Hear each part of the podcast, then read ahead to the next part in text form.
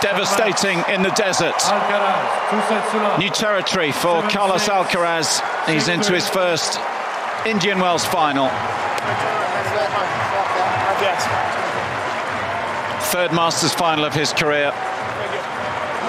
And tomorrow he'll be looking for a third Masters title. And of course, still on track for that world number one ranking. One win away now from returning to the top spot in the ATP rankings. Third final of his season, and he's only played three events. Give us a smile, says coach. Job done for Carlitos. Just under two hours, Seven six six three. 6 6 3. For Jannik Sinner as well. He's to be disappointed with the loss today, but.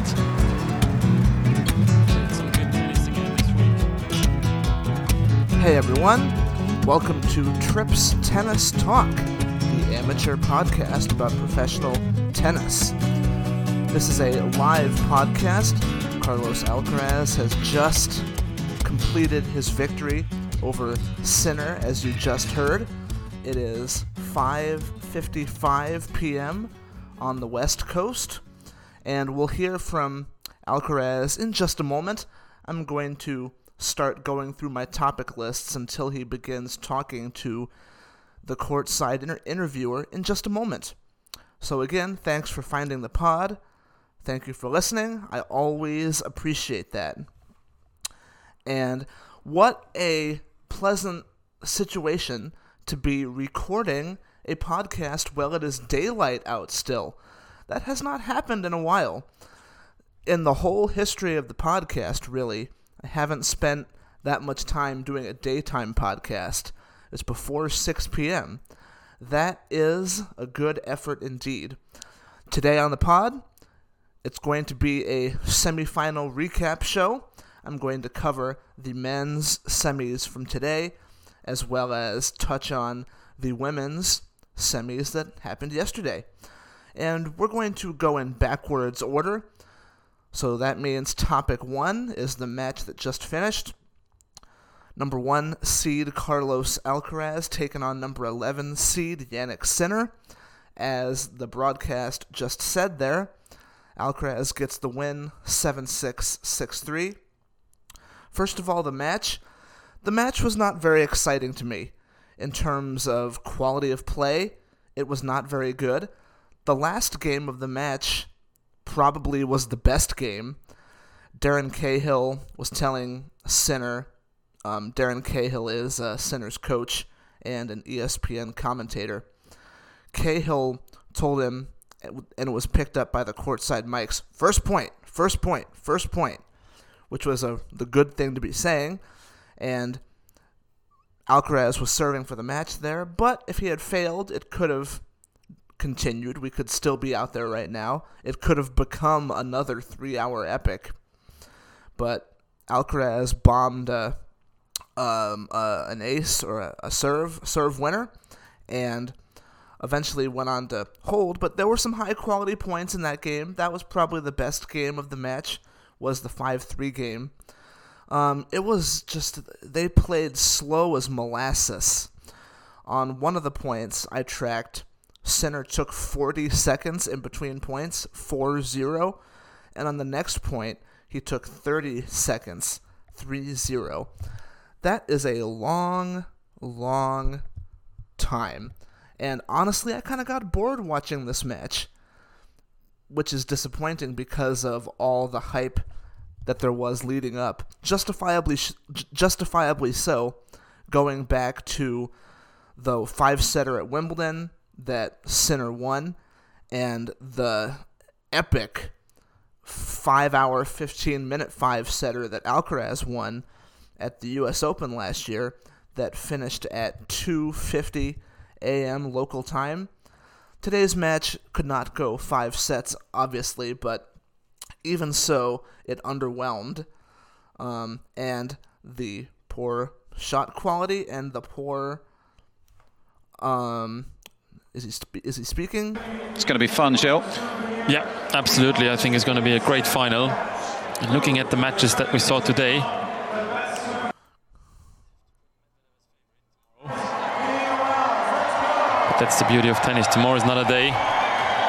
You like the defence over the attack? Is that the? Okay, not yet. He is doing the balls into the crowd now. He has not spoken to the encore interviewer yet. Um, quality of the match was not good. Terms of TikTok of the match, Alcaraz was up 4 2. He looked to be in control. He gave it back. He almost went from 4 2 to 5 7. He saved a set point late in that first set, but in the tiebreak, what was the score of the tiebreak? Um, I do know that Sinner won more points in the first set, but Alcaraz was the winner of the set. Looks like it was 7 4. That sound about right? If I read my notes right, that's what I have. And um, typically in these situations where you have these long, grindy sets between top players late in tournaments, thinking back to some Federer Nadal, uh, Djokovic Nadal matches over the years, the winner of that set typically goes on to win the match, and that's what happened here. Alcaraz turned his momentum from winning that grinding first set into getting the early break in the second set, and then he just kind of rode it out. And now here he comes with the with the interview. Carlos, I have a feeling you and Jannik are going to play a lot of matches uh, over the next five or ten years. Um, what does it mean to come through this one and reach a first Indian Wells final? Yeah, well, I'm, I'm really happy with uh, uh, with the performance today. I'm really happy to get through this uh, uh great, uh, you know, great match. Jannik obviously is a, a, a, really, really great, great player with a great sauce. You know, I. I, I I would say we, we are going to have a, a great rivalry over the years, and yeah, we we are playing in the best time in the world, in the best tournament in the world. So I think it's it is not over here. We are going to play uh, a lot of matches, you know, great matches, and uh, all I can say is uh, I'm, I'm really happy with uh, my first final here in well here in Indian. And what did you tell yourself after the first set, sitting down in your chair? Because your level did seem to go up a bit. You seemed to cut out the errors a little bit too. Yeah, I mean, uh, playing against uh, against Jannik is never easy. I yeah, I had to overcome a bit, you know with uh, let's say with problems. You know, I saved one uh, set ball down, and uh, yeah, I knew that I had to increase my, my level. You know, to, to pass over the Jannik. Uh, it was it was really close uh, first set, but yeah, in the second set, I let's say I pull out all the nerves uh, and uh, play more relaxed. You know, and I think it, it was it, it was the key of everything. And what about tomorrow, just finally, because Daniil has won 19 matches in a row. It's incredible, really. Um, how do you prepare? How do you prepare mentally for that challenge? Well, uh, I'm an ambitious guy. Uh, I really want to play against the best tennis player in the world. You know, uh, I always say that if you want to be the best, you have to beat the best. You know, and I would say uh, Daniil is the best player uh, right now. You know, amazing uh, winning strike, and uh, yeah, for me it's gonna be a really difficult challenge. But I'm uh, really uh, prepare uh, about that, and I will I will show my, my best tomorrow in the final. Good luck tomorrow. Thank you. And that was Carlos Alcaraz, ladies and gentlemen. Again, the match, it was fine. That's all I got on the match. Taking a moment to talk about the stories for each player where I'm at with Sinner, just to be blunt, Sinner is boring. He has no personality, and it seems to be without going into a deep stat dive because I already have seven or eight tabs open on my computer. Without going into a deep dive, it feels like Sinner gets to these positions, and in these big matches, all you do is see him lose. I know that's not technically true, I know he's got the big some big wins, like he beat Alcaraz at Wimbledon there. Um, but even in that tournament, his tournament ended blowing the two set lead to Djokovic. That was a big match where he didn't come out on the, on top. U.S. Open, he lost a big match where he didn't come out on top. Um, today, it's a big match, and in the leverage pressure points, he didn't win too many of them. And again, just to be blunt, Jannik Sinner gives off strong Thomas Berdych vibes. And that's kind of a pejorative. That's a negative connotation. I wouldn't necessarily want to be compared to Thomas Berdych in terms of personality and sometimes results. It's a double edged sword. Thomas Berdych was a guy who had no personality, who never seemed to win the big match, and was perpetually ranked between 5 and 8 in the world. Jannik Sinner is a guy, no personality, never seems to win the big match, and is ranked in that range. I think he's a little bit lower than that, you know, 5 to 10, 5 to 12. And Sinner is still very young. He has the next 10 years to figure this out. But at the moment, he is, and he even looks like him. Sinner even looks like Berdych. He's got the, he's tall, He's got the legs, and the the Sinner is on the Berdych trajectory. That's a trajectory that has many, many millions of dollars in it and many years at the top of your sport. However, it is also not the very top. And when you're that close and you can never seem to break through to the next layer, that was definitely uh, an onus on Thomas Berdych, and we'll see if it's an onus on Sinner. For Alcaraz, the top seed into the final, boy, he looks good, doesn't he? I, I mean, he's certainly not injured, so that storyline's out. So his team was telling the truth before the tournament started. We can now officially put that in the history books. He's the top seed. He's into the final here. He's one win away from the number one ranking again. And yes, this is a little bit of recency bias, but Djokovic is not the best player in the world right now because he can't play. I, you know, forget the rankings. Yes, Djokovic is number one in the official ranking, but right now he's not the best player in the world right now, the two best players in the world are going to play tomorrow, which is going to be very cool. and it feels like whoever wins that is going to be the best player in the world at the moment. Before the match, I'd have to say that Alcaraz is kind of the best player in the world. I know Medi won, you know, he's won 75 million matches in a row, but Al- Alcaraz has got the personality. He's got the shots. He's just got that vibe. He's got the winning vibe. And I know that's a really easy thing for a hot taker that has never played the professional game to say. But from my couch, he's got the vibes, does young Carlos, in a different way than Medi does. Um, Carlos has got sort of the aggro vibe and Medi has got the nerd genius that always finds a way to win sort of vibe. So it's an interesting contrast of personalities and contrast of game shots um, as well. But yeah, Carlos is into another Masters final. I didn't pull this up, but let's go ahead and pull it up now. I want to see how many different Masters 1000s that Alcaraz has made the finals of. It's got to be at least three, three or four, maybe. Let's take a look, because I know he made the the Madrid final. Yeah, so he's um he's made the Miami final and won it. He's made the Madrid final and won it, and now he's in the Indian Wells final. So he's two and zero oh in Masters finals, and Medi is four and two. So that's going to be an interesting matchup tomorrow. But Alcaraz is definitely on the rise. Topic two earlier in the day, Daniil Medvedev took on Francis Tiafoe.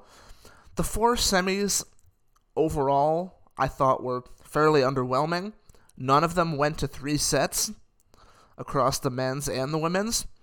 I would say of the four semifinals, the Medvedev Tiafoe semifinal was the best one.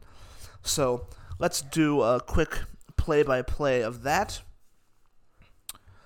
Um, Medi had many more break points, ch- breakpoint chances during the match, but he got sort of in his sort of negative headspace when he had those opportunities, and was unable to capitalize. The first set went with serve, and Tiafoe got up 5 4 with the serve. Medi was going to serve at 4 5, and from that point, he went on a run from 4 5 to 7 5 2 love. So he won five consecutive games in a row there, and he was stopped short of this, but he was one game away from the double bagel. In it was close early. In the high leverage moments late in the first set, Tiafoe's game broke down, as it has many times in his career. Until recently, Francis Tiafoe was under 500 match winning percentage for his career, and now he's hovering barely above the 500 mark, approximately. I don't have that in front of me, but that certainly sounds accurate. And he didn't have big negative body language, did Tiafoe, but you could tell it a little bit. Sometimes he was frustrated. Towards the end of the match, he was, you know, he threw his racket once. Not like a big deal, but he just dropped it to the ground. And on form, Medvedev completely dominated this match, and that's reflected in the final points total of 84 to 66. That is a very clean kill. That's reflected in the breakpoint totals. Medvedev earned 11 chances to break, and Tiafoe earned just three. And it's reflected in the score at one point 7 5 2 love and 7 5 5 3. On form, Medvedev was statistically superior. Unfortunately, he completely mismanaged the end of the match, as he has done before in he served for the match twice and converted neither game. The only two times that Medvedev was broken were the two times he was serving for the match at 5-4 and at 6-5. And there were some double faults in there. I believe I don't have those written, but I seem to remember that. And in these situations, when Medvedev was in a winning position, when the match was in a high leverage situation in a serve it out game, he got away from the tactics and the mindset that got him there. When he lost a point or two in these late games in the second, he played at hyper speed and he lost his mind. And he's done that before. Remember when he was serving for the US Open against Djokovic he got into the weird situation with the incessantly booing crowd, and they totally got in his head. And the same thing happened today, by the way. The crowd totally got in his head. The crowd was definitely rooting for Tiafoe late in the second set there, and that probably threw Medi off as well. Again, Medi is a cerebral genius, and his brain was probably um, majorly occupied with the situation that the crowd was against him. And that is part of the reason why he, uh, in that situation, he had a mind that wanders. But fortunately for him, he got off to a big lead in the tiebreak, maybe 5 1, something like that. And he he held on. Even in that situation, you know, I think it got, you know, Tiafoe got a couple points closer, three or four points closer. And Medvedev needed eight match points to get the job done. That's how much he mismanaged it at the end. Not one match point, not two, not three, not four, not five, not six, not seven, but it took him eight match points. And, you know, by the time I was saying five and six there, it was in your head, and you're just a listener. You're not him. So imagine how completely off kilter he was in that moment. His primary thought was probably, I'm blowing all these match points. I'm blowing all these match points. This is really annoying. I can't believe it. Oh my god, what if I lose? At time and again, as we've discovered, if the fans are thinking about a certain thing, the players are definitely thinking about it. So that's my match read on that. Um, larger implications. Francis Tiafoe and Medvedev and Alcaraz, they're probably the top three personalities in the game right now. Tiafoe, I'm just going to be blunt here. Tiafoe brings the black culture to tennis. If you listen in his press conferences, that colors the way that he talks. That gives a flavor to the way that he talks. Um, you know, not everything, but definitely some things. And I think, again, just being blunt, I think that's a good thing for tennis. It's a fresh perspective, especially in the men's game, um, especially in the American men's game. And he seems like a very personable guy. He seems like a happy guy. He seems like a hard worker. Um, he's a guy that's definitely on the way up. His early career, he did not realize his potential as much as he could have. But over the last year, he is definitely doing that a lot more. And I think it's a positive story. I think it's a success story. Um, and I think he's different in the cast of characters.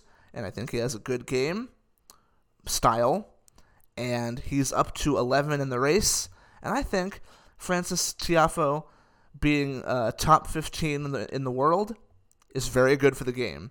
So hope he continues to have good results as the year continues. For Medvedev, now he's made finals at five different Masters 1000 events. Indian Wells, Canada, Cincinnati, Shanghai, and Paris. The last four there are all in August and October, you know, and Paris starts in October and finishes in November. This is the first time he's made the final of a Masters 1000 event between the months of December, if you want to go back to December, between December and July. And ex- excluding the Australian Open, this is the first final of a big tournament that he's made between the months of December and July. And if you include the Australian Open, he has never won a big tournament, meaning a Grand Slam or a Masters 1000, between the months of December and July. Medvedev is a second half player traditionally, meaning he wins most of his stuff in August to the end of the season. So him having success in tennis March Madness is is a new thing. This week was his first semifinal or better in either March tournament, and now he's in the finals of one of them. He has a 4 and 2 record in Masters finals. I believe he and Zverev are among the better Masters 1000 Trophy Hall uh, players at the moment. Again, don't have that in front of me.